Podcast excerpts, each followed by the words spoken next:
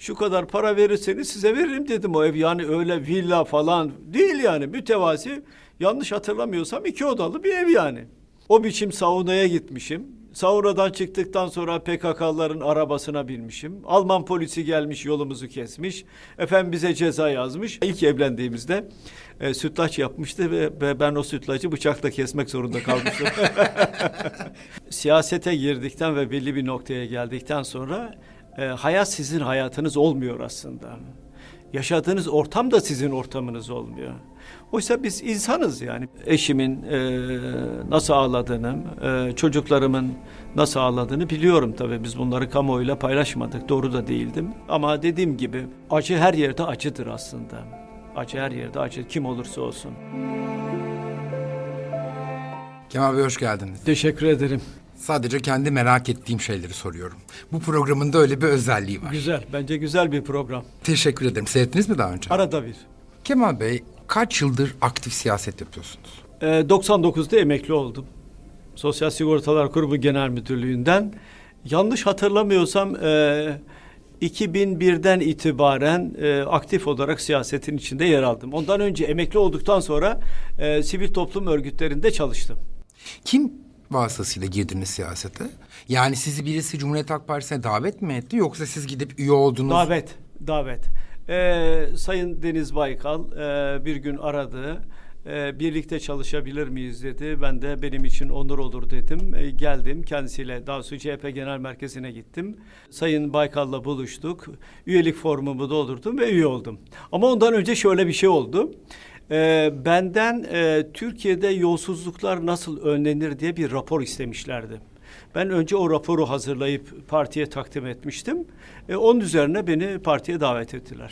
Siz benim aklımda hep e, siyasete ilk girdiğiniz dönemde mecliste canlı yayınlanan tartışmalarla varsınız aslında. Evet, evet. A- Belki de siyasi kariyerinizi değiştiren o tartışmalar mı Kemal Bey? Büyük bir ihtimalle çünkü o tartışmalar şöyle toplumun çok dikkatini çekti. E, güncel tartışmalardı aynı zamanda. Siyasetin kirlilikten arındırılması için de o tartışmalar çok değerliydi. Onu yaptık. E, ben sivil toplum örgütlerinde çalışırken de e, Türkiye'nin yolsuzluklardan arınması, bu kirlilikten arınması gerektiğini hemen hemen her ortamda ifade ediyordum. E, televizyon programlarına da katılıyorduk. Siyasetçi olunca tabii bunun belgelenmesi gerekiyordu. Yani biz e, siyaset dışı konuşurken e, elde çoğu zaman e, veri olmuyordu. Veriler biraz makro düzeyde oluyordu. Ama siyasete girdikten sonra el, önümüze belgeler, dokümanlar gelmeye başladı ve dolayısıyla daha güçlü bir şekilde e, yolsuzlukları dile getirdik. Mesela e, iki tanesini o tartışmaları merakla televizyon başında beklediğimi hatırlıyorum. O, o zamanlar televizyondan böyle tartışmalar canlı filan yayınlanıyormuş. Yayınlanıyordu. Evet, evet, evet, evet. Sonra genel başkan olma kararı sizin kararınız mı? Yoksa Ee, delegelerin zorlaması mı? samimi söyleyeyim değil mi? Evet. Güzel, samimi ifade. Genel başkanlık aslında hiç aklımda yoktu. Daha önce e, Sayın Baykal beni grup başkan vekili, parlamentoda grup başkan vekili olarak e, çalışmamı istedi. Onu da çok e, uygun görmedi. Ben plan bütçe komisyonunda çalışırım daha iyi. Ama e, Sayın Baykal e, grup başkan vekilliği yap dedi. Yaptık tabii sonuçta genel başkanımızın e, talebiydi. Genel başkanlık ise hiç aklımda yoktu. Zaten niyetim de yoktu genel başkanlığa. E, fakat e, kader bizi buraya taşıdı. Biraz toplumun, biraz kitlelerin de e, baskısı oldu. Delegelerin baskısı oldu. Örgütler istediler. E, Kılıçdaroğlu genel başkan olsun diye. Biz de onun üzerine peki dedik. E, genel başkanlığımızı, e, başkanlığa adaylığımızı koyduk. Kemal Bey o süreçte eşiniz, oğlunuz, kızınız mesela yapma baba, girme, hayatımızı cehenneme çevirme demediler mi size? Ee, şöyle onların tepkilerini doğrusunu isterseniz alacak vakit de olmadı. Öyle bir atmosfer vardı ki toplumun her kesiminden e, genel başkan olmam yönünde talepler vardı, beklentiler vardı. Sadece bana değil çocuklarıma da e, aynı talepler bir şekliyle iletiliyordu. E, dolayısıyla yani genel başkan e, adaylığından sonra seçildim. E, ve genel başkan oldum öyle diyeyim. Mesela hatırlıyorum ben e, siz oğlunuza bedelli askerlik bile yaptırmadınız. Evet. Ya aslında Türkiye'de e, siyasi olmak ya da siyasi bir partinin başkanı olmak sadece e, o o kişiyi değil etrafını da bir bedel ödemeye zorluyor. bir yanıyla. Şimdi genel başkan olduğunuz andan itibaren sadece sizin değil, e, ailenizin, yakınlarınızın e, kamuoyunun merceği altında olduğunu unutmamanız gerekiyor. Dolayısıyla bizim zaten mütevazi bir yaşam tarzımız vardı. Kendi evimizde oturuyorduk. Komşularımızla ilişkilerimiz çok iyiydi. Oturur arada bir sohbet ederdik. Arkadaşlarımız vardı. E, ben milletvekili olduktan sonra da zaten Plan Bütçe Komisyonu'nda e, üyelik yapmak, görev yapmak oldukça zor. Gelen bütün bütçeye bakacaksınız, bakanlıkların raporlarına bakacaksınız, bağımsız kuruluşların raporlarına bakacaksınız, kendinizi hazırlayacaksınız. Dolayısıyla bir anlamda başınızı kaşıyacak, eğer gerçekten samimi olarak giriyorsanız başınızı kaşıyacak vakit bile bulamazsınız. Bu çerçeve içinde siyasete girdim ama genel başkan olduktan sonra tabii çember daha da büyüyor. E, dolayısıyla eşim, çocuklarım, her şey herkes dikkat etmek zorunda. E, oğlum evet e, paralı askerlik yapmadı. Kızınızın bir e- eviyle ilgili bir mevzu hatırlıyorum. Kızınızın evinin bedeliyle Kızım- ilgili bir şeyler evet oldu. kızım bir bir ev aldı. İşte evin evin çok ucuza olduğunu işte hani o kadar çok dedikodu geldi ki dedikodu değil yani. Beni yıpratmak amacıyla kızımın aldığı bir daire üzerinden e, gazetelere manşetler atıldı vesaire falan filan. Ben de bir televizyon programda ya şu, kadar para verirseniz size veririm dedim o ev. Yani öyle villa falan değil yani mütevazi. Yanlış hatırlamıyorsam iki odalı bir ev yani. Sonra biz o parayı veririz dediler. Ah çok mutlu olurum dedim. Parayı aldık. Ondan sonra şimdi kızım daha güzel bir ev aldı. Orada oturuyor. Dolayısıyla şöyle e, elbette ki siyasetçi eleştiriden ders almalı. Burada hiçbir e, şeyim yok, e, tereddüm yok. İki, e, eleştiri haklıysa gereğini de yapmalı. Ama haksız yere eleştiri o doğru değil. O zaman siz rakibinizin e, bir anlamda sözcüsü konumuna geliyorsunuz medya olarak. Oysa medyanın tarafsız olması lazım. Dikkatli olması lazım. Herkesi aynı gözlükle görmesi ve eleştirmesi lazım. Ama kendisine destek verenin hatalarını görmeyip acaba öbür tarafta nasıl bir hata yakalayabilirim diye yola çıkarsanız e, gelip duvara tosluyorsunuz sonuçta. Ama bir yandan da mesela hiç bu işle alakası olmayan kızınız ve oğlunuz bir de eşiniz bedel ödüyorlar aslında. E, öyle bedel ödüyorlar. E, şimdi bir kızım mesela e, avukatlık yapıyor. Kendisine ilk söylediğim söz şu. Hiçbir CHP'li belediyeden içeri girmeyeceksin. Çünkü olur ya girer bir yere hemen iki fotoğraf vay efendim geldi işte şu oldu bu oldu vesaire bir sürü laf edecekler. Aynı şekilde çocuklarım da e, eşim de hepimiz de çok dikkatliyiz. Zaten bizim e, normal hayatımız da böyleydi yani. Dikkatliydik yani.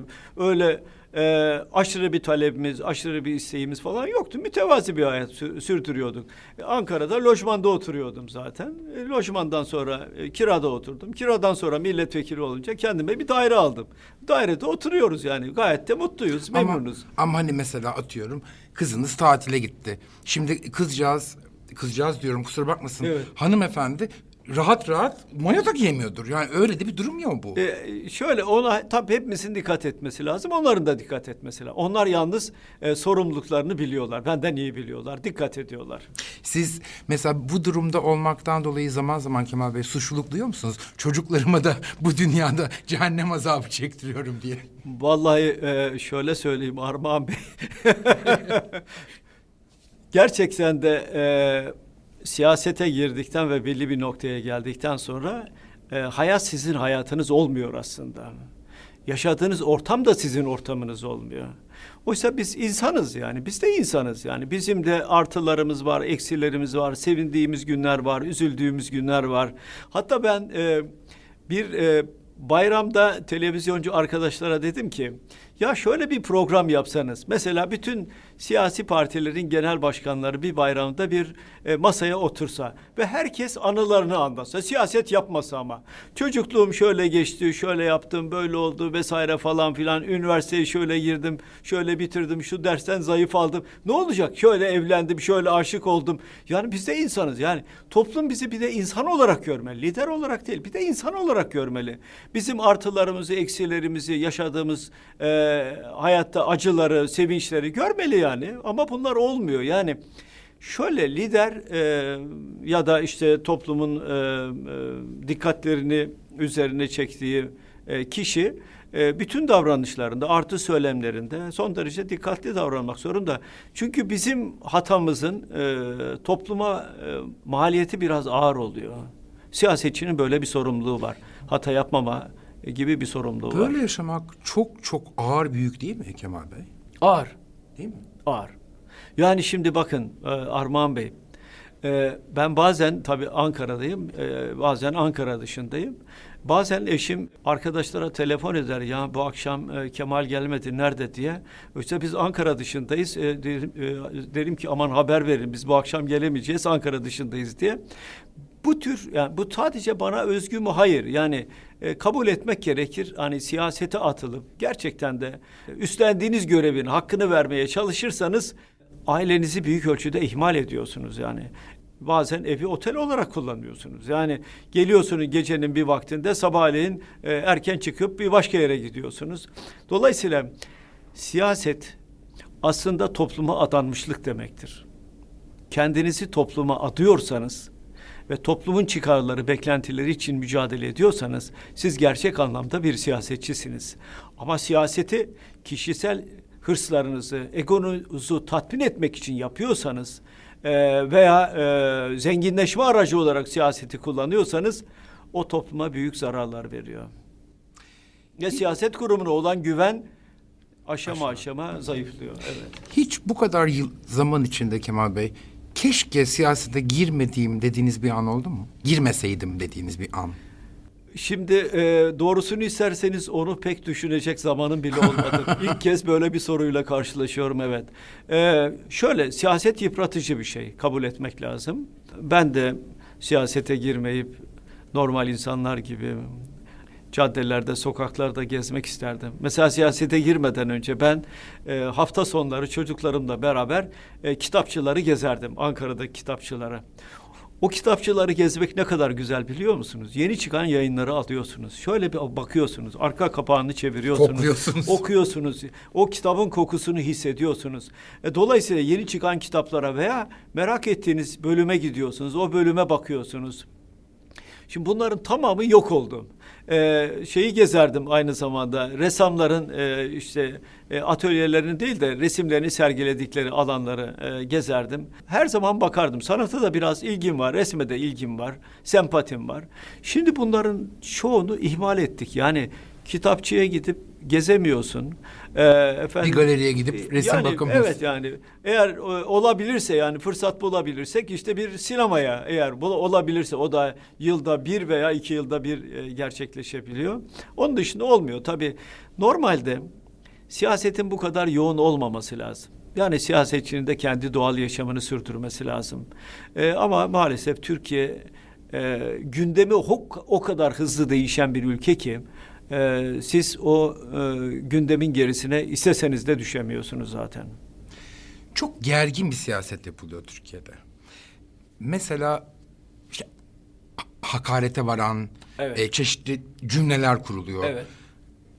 E, eşiniz mesela üzülmüyor mu ya da oğlunuz ya da ne bileyim siz yaralanmıyor musunuz? Mesela ben bazen size şehit cenazesine gittiğinizdeki Evet. saldırıda mesela ben ilk iki kareyi seyrettikten sonra bir daha hiç seyretmek istemedim. Çok üzüldüm çünkü. Evet. Şimdi mesela ben orada sizin çocuklarınız ya da eşinizi düşünemiyorum mesela. Evet. E, onların yaşadığı acıyı, dehşeti ben e, e, gördüm tabii, tanıyayım. Eşimin e, nasıl ağladığını, e, çocuklarımın nasıl ağladığını biliyorum tabii. Biz bunları kamuoyuyla paylaşmadık, doğru da değildim. Ama dediğim gibi acı her yerde acıdır aslında.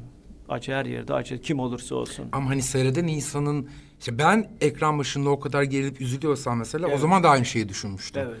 İyi ki demiştim benim ailemden hiç kimse siyasetçi değil mesela. Evet, evet. Evet. Çok, zor bir şey bence. Zor, zor. Ne rahatlatıyor sizi Kemal Bey? Mesela ne rahatlatıyor sizi? Çok gergin diyelim bir bir hafta yaşadınız. Ne yapıyorsunuz rahatlamak için? Eğer sinema şey televizyonda e, güzel bir film olursa e, o beni rahatlatıyor. En azından film boyunca yani bir buçuk saat veya iki saat e, farklı bir şey düşünmüyorsunuz. E, bir olaya konsantre oluyorsunuz. Bu güzel bir şey. Yani e, sinema benim için e, beni dinlendiren en önemli e, mekan oluyor. Hangi film sev- seviyorsunuz en çok? Beğen en beğendiğiniz film? Vallahi e, çok sayıda film var tabii ama ben e, mesela 12 Öfkeli Adam e, e, benim e, birkaç kez izlediğim e, hala olsa bir daha izlerim. E, çok güzel. E, bizim e, Metin Aksan'ın filmleri vardır. Gerçekten de bizim sinemamızın yüz akı olan yönetmenlerden birisiydi. Onun filmleri benim gençliğimde de bugün de arada bir fırsat bulursam o filmleri de izleyebiliyorum. E, var böyle çok sayıda güzel. Tabii siyasal içeriği olan filmler her zaman e, dikkatimi İlginizi çekmiştir. Veya haksızlıkla mücadele edilip sonunda galip gelen bir e, yapım varsa 12 Öfkeli Adam'da olduğu gibi e, bu da e, çok önemlidir. Ama bunların tabii bu filmlerin biraz e, ikna edici olması lazım. Yapay olmaması lazım. Belki gerçek hayattan bazı olaylardan yola çıkarak e, bunların oluşturulması lazım. Var. Yani bizde de genç yönetmenler var. e, iyi yönetmenler var. Güzel filmler de var tabii. Hiç telefonunuzu kapatıp beni mesela bu hafta sonu aramayın dediğiniz oluyor mu Kemal Hayır. Hayır. Hiç. E, hayır olmaz. O zaten olamaz çünkü partinin içinde e, her an e, bir olay olduğunda genel başkana ulaşması gereken kişiler var. Dolayısıyla siz telefonunuzu kapattığınız zaman olmuyor. Eğer bana ulaşamıyorsa diyelim eşime ulaşıyor o yanımda olduğu zaman. E, bir şekilde bana o- ona da ulaşılamıyorsa korumaya e, ulaşılıyor. Mutlaka yani televiz telefonun kapalı olduğu alan e, zaman çok e, ender. Çok ender. Hep bir de bütün e, duyarlı yani duyarlarınız açık olmak zorunda. İşte kim ne dedi, o ne dedi. Acayip de bir aslında beyin jimnastiği gibi Kemal Bey. Öyle tek bir olaya kilitlenip kalamıyorsunuz zaten. Çünkü zaten Türkiye'nin gündemi buna izin de vermiyor. Çok hızlı değişen bir gündem var. Ama şöyle tabii. e, diyelim ki e, önemli bir olay oldu. Siz başka bir işle uğraşırken hemen basın danışmanınız geliyor size. E, şöyle şu kişi konuştu. e, sizi ilgilendiren bölümleri bunlar e, diye önünüze notu koyuyor zaten. Siz o nota bakmak zorundasınız. Olayların dışında kalma şansınız yok. E, bir de şöyle bir gerçek daha var siyasetçi açısından. Onu da e, ifade edeyim e, Armağan Bey. Şimdi bizim herhangi bir olay oldu. Siz dışarı çıkıyorsunuz ve derhal bütün televizyon kameraları ve mikrofonlar size tutuluyor. Ne düşünüyorsunuz diye. Böyle bir olay oldu. Siz şunu söyleyemezsiniz. Ya bir dakika arkadaşlar ben bir düşüneyim 10-15 dakika sonra size cevap vereyim diyemezsiniz. Yani hazırlıklı olmalısınız ve vereceğiniz e, yanıtın da e, en azından kamuoyu açısından e, Tatmin edici e, evet tatmin etmesi lazım kamuoyunu tatmin yani evet bu olay için bu görüş doğrudur e, denmesi lazım. O çerçevede bizim işimiz aslında pek kolay değil ama hazırlıklı olmak zorundayız yani. Siz Tunceli'de büyüdünüz. Tunceli'de doğdum. Daha doğrusu şöyle, Tunceli'nin Nazımiye ilçesinin Ballıca köyünde doğdum. Ee, ikiz kardeşiz. İkiz kardeşinizi biz hiç görmedik mi? Ee, ikiz kardeşim e, o bir sahil beldesinde e, emekliliğin tadını çıkarıyor öyle diyeyim. Hiç görmedik değil mi?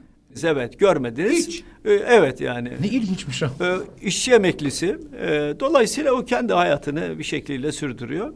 İlkokula Van'ın Erciş ilçesinde başladım. Tunceli'de ilkokul dördü okudum. Beşinci sınıf e, ilkokul ve ortaokulu Bingöl'ün Genç ilçesinde okudum. Elazığ'da ticaret sesinden mezun oldum. Ee, Ankara'da da akademiden e, mezun oldum. Yani böyle bir yerde kalıp e, örneğin ilkokulu tek bir yerde bitirmedim. Birden fazla yerde e, bitirdim. Babanız ne iş yapıyordu? Babam memurdu. Ne- Yani E, tapu memuru. Evet tapu memuru. anneniz ev hanımı. Annem e, ev hanımı evet. Sonra e, bütün bu hani bu kadar gezmenizin sebebi babanızın tayin olması Tabii mı? babamın e, memur dolayısıyla tayin olması. E, tabii doğal olarak babanız nereye gidiyorsa siz de onun yanında gidiyorsunuz zaten. Kaç kardeşsiniz? Yedi kardeşiz. Ablanız vefat etti geçenlerde. Bir kardeşimiz e, vefat etti. Yok, küçük kız kardeşim e, vefat etti. En büyük ablam, e, o da annem gibi okuma yazma bilmez. Doğduğu zaman e, okul bile yokmuş yani o yıllarda, 1930'lu yıllarda. E, onun dışındakiler, e, ar- kardeşler içinde üniversiteye giden sadece benim. Anneniz yaşıyor mu Kemal Bey? Annem de vefat etti. Ablanızla görüşüyorsunuz. Ablamla çok az gö- görüşüyorum. Yani şimdi şöyle, kendisi Kocaeli'nde yaşıyor. Aa benim bir hemşerim. Evet, Kocaeli'nde yaşıyor. Ee, dolayısıyla hani evdekileri bile doğru dürüst göremiyorum. Yani aslında E, ablama gitmek isterim, elini öpmek isterim, hayır duasını almak isterim. Çünkü bizim en büyüğümüz e, zaten o şimdi. Fakat şartlar ona pek izin vermiyor. Yani Bu, bu anlamda size kırılmıyorlar mı Kemal Bey? Mesela ablanız arada sizi arayıp sistem etmiyor mu? Beni hiç aramıyorsun.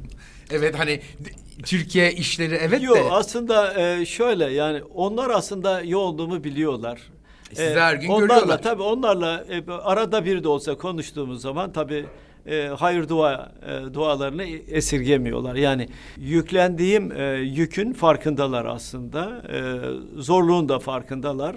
E, dolayısıyla onlardan benim zaten isteğim e, hayır duaları. Bu kadar yıllık yaşamınızda Kemal Bey, yaşamınızın en çok hangi dönemini özlüyorsunuz? Üniversite yıllarını aslında özlüyorum. Nedeni de şu aslında. Şimdi e, ilkokulu, e, ortaokulu okurken henüz hayatı tam bilmiyorsunuz aslında. Lise yıllarında böyle gençliğin ilk yılları, e, işte e, aşık olmanın e, ilk yılları, e, çevreyi biraz tanımanın ilk yılları. Üniversiteye gelince aileden bağımsız oluyorsunuz yaşıtlarınız, arkadaşlarınız oluyor ve ilgi alanınız biraz daha genişlemiş oluyor. Ee, siyasete ilgi duyuyorsunuz, sosyal yaşama ilgi duyuyorsunuz, sinemaya, tiyatroya ilgi duyuyorsunuz, resme ilgi duyuyorsunuz. Ee, diğer arkadaşlarla birlikte onların ilgi duydukları alanlara ilgi duyuyorsunuz.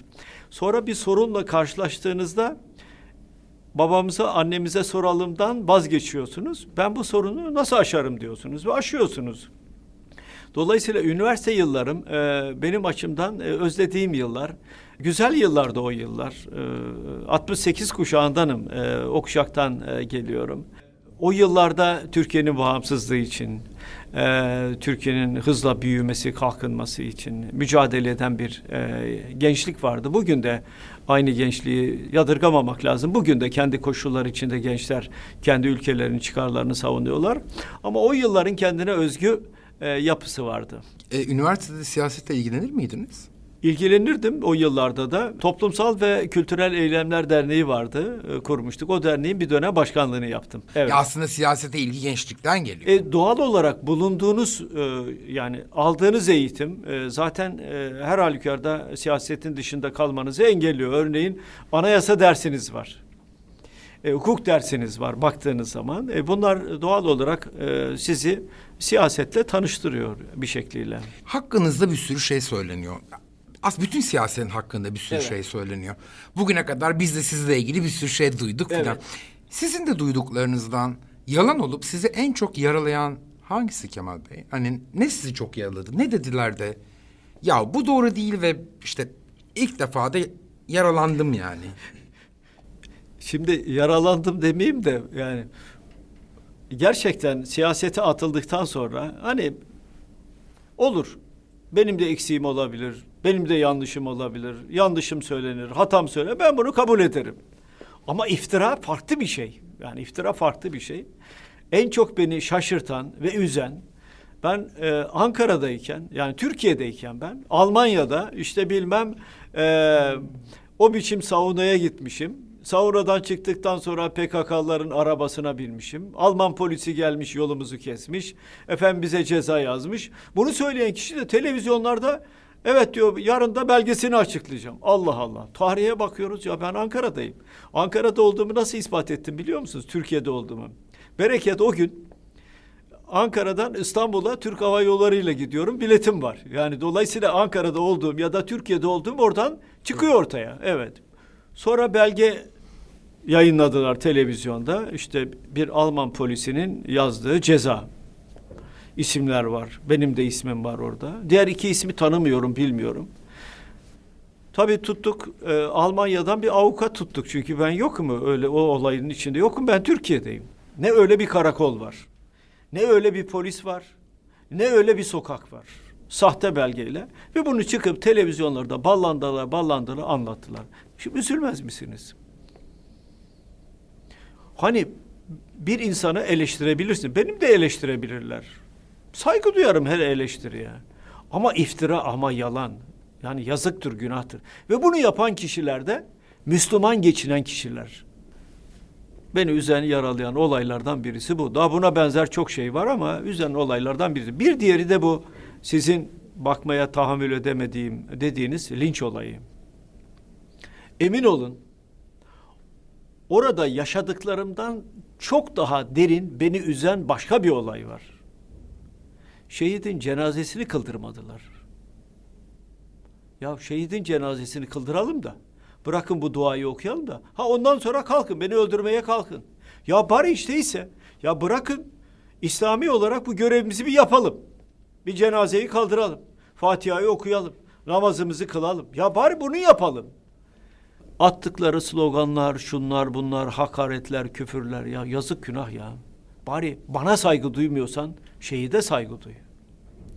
Bu bu olaylar e, beni üzen olaylar bunlar yani yoksa ne olacak yani?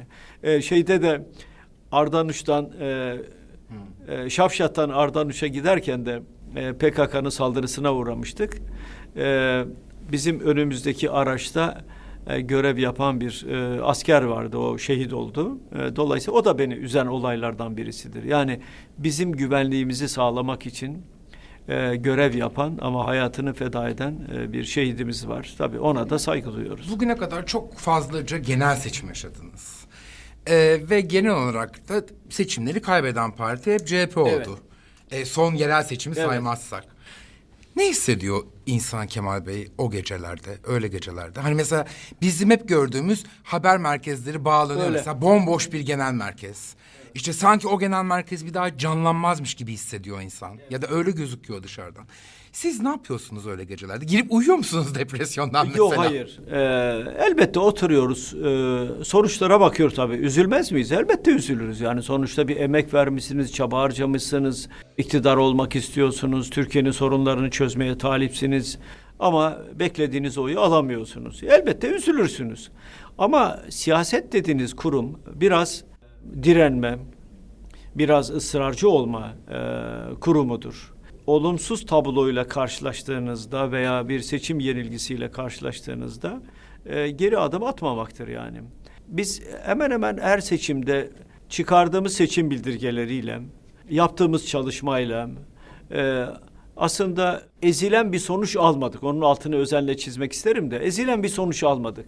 Ama beklediğimiz bir sonuç değildi. Beklediğimiz bir sonuç değildi. Daha iyi sonucu yakalayabilirdik. Ama e, zaman içinde e, topluma güven vererek e, bunu sağlıyorsunuz. E, ve biz de bunu e, sağladık büyük ölçüde. Önümüzdeki süreçte e, daha iyi bir tabloyu ortaya çıkaracağız. Göreceksiniz. Mesela Kemal Bey ne oluyor? CHP Genel Merkezi mesela her ay bir anket yaptırıyor ve öyle mi takip ediyorsunuz ne olacağını? Yoksa hani bu anketler sadece seçim zamanı yapılan şeyler mi? Armağan Bey, zaten değişik çevreler, değişik kurumlar anketler yapıyorlar. Biz böyle her ay anket düzenleyecek kadar e, zengin bir kurum değiliz. Yani e, hazineden aldığımız bir yardım var. Üyelerimizin kısmen ödediği küçük aidatlar var. Onlarla ayakta duruyoruz. Artı e, bizim genel merkezimizdeki bütün e, çalışanlar sendikalı. Sadece bizde sendikalı. Ve hepsinin hakları verilir, ücretleri verilir. Herhangi bir e, talepleri varsa büyük ölçüde o talepleri partinin imkanları ölçüsünde karşılanır. Yani gerçek anlamda sosyal demokrat bir partiyiz. Yani kendi yaşamımızda da parti yaşamında da öyle. Kişilerin, grupların e, eğilimlerini biz de görmek isteriz. Ev kadınları siyasete nasıl bakıyor, sorunları nedir? Efendim iş dünyası nasıl bakıyor, esnaf nasıl, çiftçi nasıl bakıyor, işçi nasıl bakıyor? Bunları genelde biz e, diğer kurumların yaptığı anketleri de, anketleri alarak kendimiz değerlendiriyoruz. Oradan sonuç çıkarmaya çalışıyoruz. Bazı e, anket kuruluşlarının e, düzenli aylık yayınları var. O yayınlara aboneyiz. E, onlar gelir. E, biz de onlara bakarız, değerlendiririz. Eğer özel bir konu olursa Armağan Bey, çok özel bir konu oldu diyelim. Onun için gerekirse anket yaptırıyoruz. Bedelini ödüyoruz, anketi yaptırıyoruz. Kemal Bey, e, siyasete atılmadan önce mesela böyle yemek yapar mıydınız? Hani mesela keyif alır mıydınız öyle şeylerden? Şimdi mutlaka zaman bulamıyorsunuzdur da. Hani eşinize yardım etmek falan öyle huylarınız var mıydı? Maalesef öyle huylarım yok. Şöyle e, Armağan Bey e, gerçekten e, yemek yapmasını bilmiyor. Becer, beceremiyor değil aslında. Yani olmadı hayatımda. E, olmadığı için e, böyle bir tabloyla hiç e, karşılaşmadım. E, eşim güzel yemek yapar. E, Ne seversiniz Evet. en çok? Doğrusunu isterseniz şöyle sizi şaşırtayım. Hiçbir zaman eşime şu yemeği yap demedim. Çünkü böyle yemek yemeyi çok seven birisi değilim. Eşim ne yaparsa ben de onu yerim. Ama arada bir eşime mutlaka sütlaç yap derim. E, sütlaçı severim. Güzel sütlaç yapar. Ama ilk evlendiğimizde e, sütlaç yapmıştı ve, ve ben o sütlacı bıçakla kesmek zorunda kalmıştım. Demek ki hanımefendi yıllar içinde siz evet. kesince çok şey olmuş. Evet. Uzmanı olmuş. evet evet. Yani dediğim gibi e, mutfak kültürüm çok fazla yok. Özel bir yemek talebim de olmaz. Önüme ne gelirse eşim evde olmadığı zaman e, yaptığım en güzel yemek yoğurt, içine biraz toz şekeri, e, ekmek kırıntıları, ekmek dilimleri koyarım, onu yerim. Büyük bir keyifle en güzel yemek. Sizin yemekle aranız yok anladığım. E, yemekle aram Zaten yok, hep evet. fitsiniz oradan Ee, belli. Arkadaşlar da şikayet ederler ya. Bazen sabah yerim, akşama kadar hiç yemek yemesem de olur. Çünkü e, kolay kolay da acıkmıyorum. Yani dediğim gibi yemeği çok seven e, birisi değilim. Yemek yemeyi de çok seven birisi değilim. Yemekte harcanan zamanı da bazen ya biz acaba fazla zaman mı ayırdık bu yemeğe diye de e, iç dünyamda da sorgularım. Uy- uykuda geçen zaman boşa geçen zaman gibi geliyor bana. Ya onu bilmiyorum Ee, ama şunu söyleyeyim. Herkesin e, güzel bir uykuya ihtiyacı var. Bunu en zor yaşayanlar da politikacılar. Yani günlük yaşamın içinde o stresle bazen rahat uyursunuz, bazen rahat uyumazsınız. Bazen sabaha kadar beklersiniz, bazen sabahlarsınız. Eğer sorumluluk duyuyorsanız ama sorumluluk duymuyorsanız ne olacak? Gider kafayı vurur yatarsınız yani. Siz de partinizin vitrininin çok yaşlı olduğunu düşünüyor musunuz? Ben öyle düşünüyorum çünkü. Mesela yıllardır aynı insanları ben CHP'de konuşurken, CHP için konuşurken Evet. hep aynı insanları görüyorum. Bakıyorum MYK'ya gene onlar seçilmiş. Bakıyorum gene onlar parti sözcüsü. Bakıyorum onlar yine bilmem disiplin bilmem nesinde. Ve çok mesela ben 54 yaşıma geldim ve ben hep aynı insanları görüyorum. O zaman iyi izlemiyorsunuz. Şöyle söyleyeyim Armağan Bey. Son 10 yılda en büyük değişimi yaşayan parti Cumhuriyet Halk Partisi. Ama diyorsunuz ben bile bu kadarını başarabildim. Yo yo yani bakın şu anda en genç belediye başkanı bizde. Gidin Kadıköy'e bakın belediye başkanımıza, gidin Kartal'a bakın belediye başkanımıza, gidin Trakya'daki belediye başkanlarımıza bakın. MYK üyeleri içinde de ortalama yaş ortalaması yanlış hatırlamıyorsam 48 olması lazım. Dolayısıyla genç arkadaşlarımız var. Çok sayıda genç arkadaşımız var. Parti yönetiminde genç arkadaşlarımız var. Çok ciddi bir değişim ve dönüşüm var partinin içinde. Tabii bunları yapmak kolay değil. Onu da ifade edeyim. Yani bu, bu, bu bunu yapmak belli bir zaman dilimi içinde olacak tabii. E, Bunları yapıyoruz. Ayrıca şunu söyleyeyim. Hem cinsiyet kotası hem gençlik kotası getirerek partinin gençleşme, gençleşmesinin önündeki yolu da açtık biz. Hiçbir partide olmayan gençlik kotası bizde var. Parti meclisimizin e, yüzde yirmisi gençlerden oluşuyor. Ee, Cumhuriyet Halk Partisi'nin sağa kaydığı e, eleştirilerine de katılıyor musunuz Hayır. Kemal Bey? Hayır. Armağan Bey bir şey söyleyebilir miyim? Tabii ki. Sağ sol kavramlara hangi yüzyıla ait? 18. yüzyıla ait. 18. yüzyılın kavramlarıyla 21. yüzyılın sorunları çözülür mü? Hayır. Dolayısıyla geçmişteki sağ sol kavramlarının üzerine 21. yüzyılda yeni şeyler inşa etmek zorundayız. Yeni şeyler inşa edemiyorsanız e, siz topluma beklenen siyaseti ya da beklenen başarıyı topluma veremezsiniz. Mesela sosyal medyada sizin için hep şöyle şeyler yazılıyor ya. Aslında Kemal Kılıçdaroğlu da AKP'nin adamı. Evet. Siz ne hissediyorsunuz o zaman Kemal Bey? Ne, düş- ne düşünüyorsunuz yani? E, demokratik yollarla o beyefendiyi oradan aşağı indireceğim. Gerçek Biz- anlamda gerçek anlamda sosyal demokratız. Gerçek anlamda. Gerçek anlamda kuvayi milliyetçiyiz. Gerçek anlamda toplumda yaşayan kişileri ayırmayan, inanç, etnik köken, yaşam tarzı itibariyle ayırmayan, bütün vatandaşların sorunuyla ilgilenen bir siyasi partiyiz. Bize sağa kaydı diyenlere şunu sorun siz. Taşeron işçilerin sorununu kim gündeme getirdi? Biz getirdik. Orman köylüsünün sorununu kim gündeme getirdi? Biz getirdik. Emekliye iki maaşı kim gündeme getirdi? Biz getirdik. E nasıl oluyor da biz sağcı oluyoruz? Bizim tek sorunumuz ne biliyor musunuz? Bunları yeteri kadar anlatamamak. En büyük sorunumuz o. Biz bunu Hakkari'de de anlatmalıyız. İstanbul'da, Tekirdağ'da da anlatmalıyız. Biz bunu Muğla'da da anlatmalıyız, Rize'de de anlatmalıyız veya Çankırı'da, Çorum'da, Yozgat'ta da anlatmalıyız. En büyük sorunumuz e, düşündüğümüz şeyleri yeteri kadar anlatamamak. En büyük sorunumuz bu. Bu kadar yılda bir sürü şey oldu. Biz de bir sürü şey yaşadık. Ee, bazen ben Twitter'ı açarken yüreğim ağzıma geliyor. Eyvah yine ne okuyacağım diye.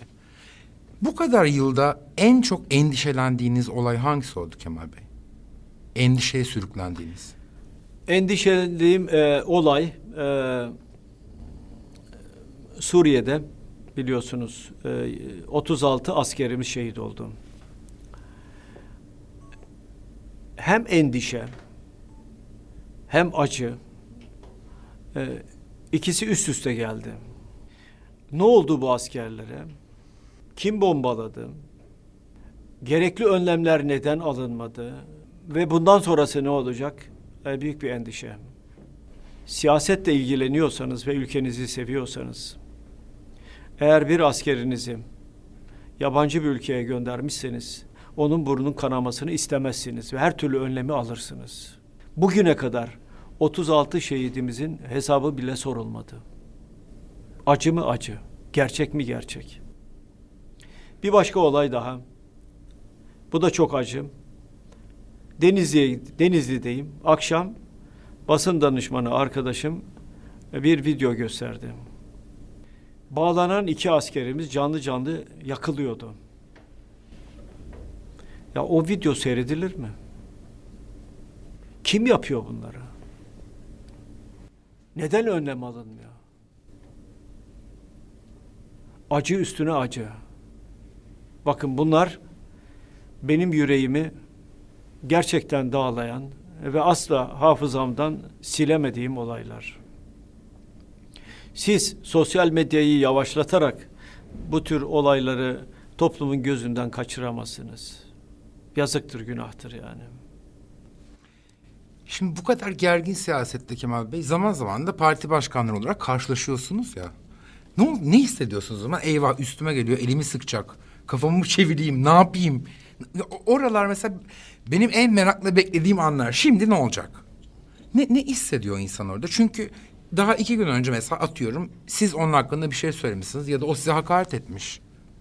Ve karşı karşıya geliyorsunuz. Evet. Zor bir şey buna dayanmak. Yok zor değil. Ee, siz hakaret etmezseniz zor değil.